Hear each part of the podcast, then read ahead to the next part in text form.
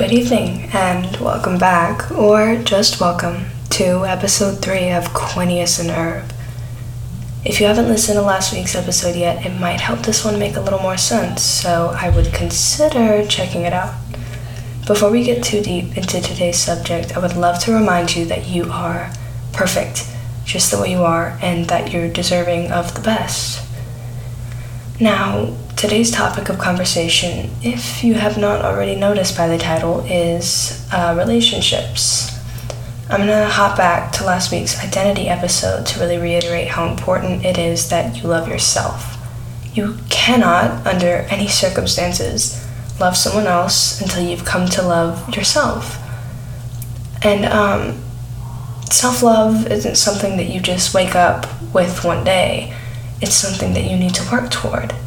Now, I'm not saying that you need to be completely and utterly in love with yourself all at once, or that you have to be completely confident in yourself to love someone else, but it is essential that you have at least come to understand yourself for who you really are.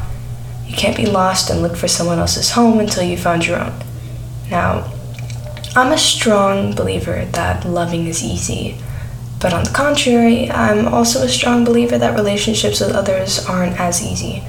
Relationships require work and effort and reassurance. And when you're with someone, they're not going to take away all of your insecurities and doubts. Ultimately, not even you can do that. It's human nature to have those insecurities and to live in a state of self doubt. Just like you hope for that person to ease your internal tension, you may need to ease theirs. And again, you can't completely help someone when you yourself are struggling with self love. I feel like it's a common misconception for people to get involved with others before genuinely thinking it all the way through. I'm guilty of it. I'm sure you are too, but uh, hey, who am I to assume?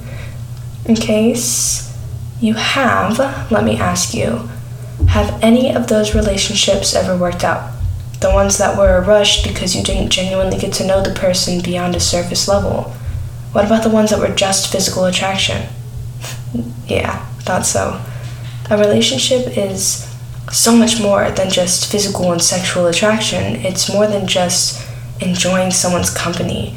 Before you even fathom a relationship with someone, it's so fundamental that you really get to know and understand that other person.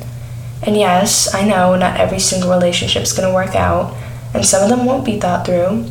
But on a realistic level, you're going to learn from each and every one of those relationships and interactions with other people. So, uh, do something with me right now. If you've dated someone before, or if you're even with them right now, I want you to think about them and your time with them. Now, try to think of something that you learned from it. Can't think of anything? Look at yourself. Maybe your appearance changed. Maybe you're stronger than you were before. Change happens all the time. Sometimes it's just invisible until we really look for it. Another common thing that I personally see in a lot of relationships is people feeling stuck. And I feel like this is due to the fact that they convince themselves that they either can't find better or they don't deserve it. I've said this before and I'll say it a million times over there is always better. If you're not content in your relationship, then there is someone out there who's better for you. Never settle for something that doesn't make you completely content. It is okay to take time to yourself to find that. I know it sucks to be alone. That's how I feel a lot, at least. But sometimes you need to be alone to get to know yourself because it's through yourself that you can look for others. Friends and relationships and even situations you're in can hold you back from excelling. It starts with you and then it spreads. Just like romantic relationships, friendships are just as important.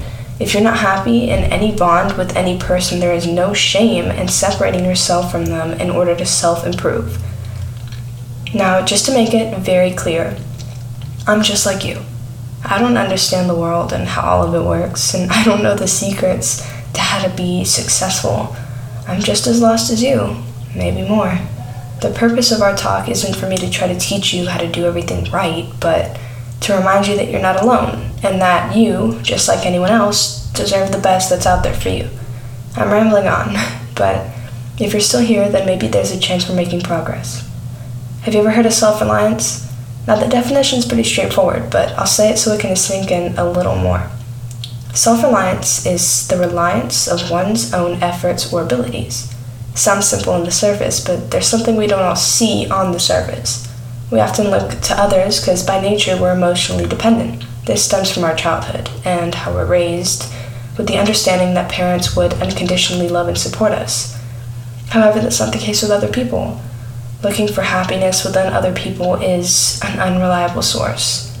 So, for those of you looking for a relationship with someone else in order to be happy, just know that happiness isn't in the future or somewhere out of reach. It's available inside of you right here, right now. Thank you for listening. Sending love your way always. This was Quinius and Herb.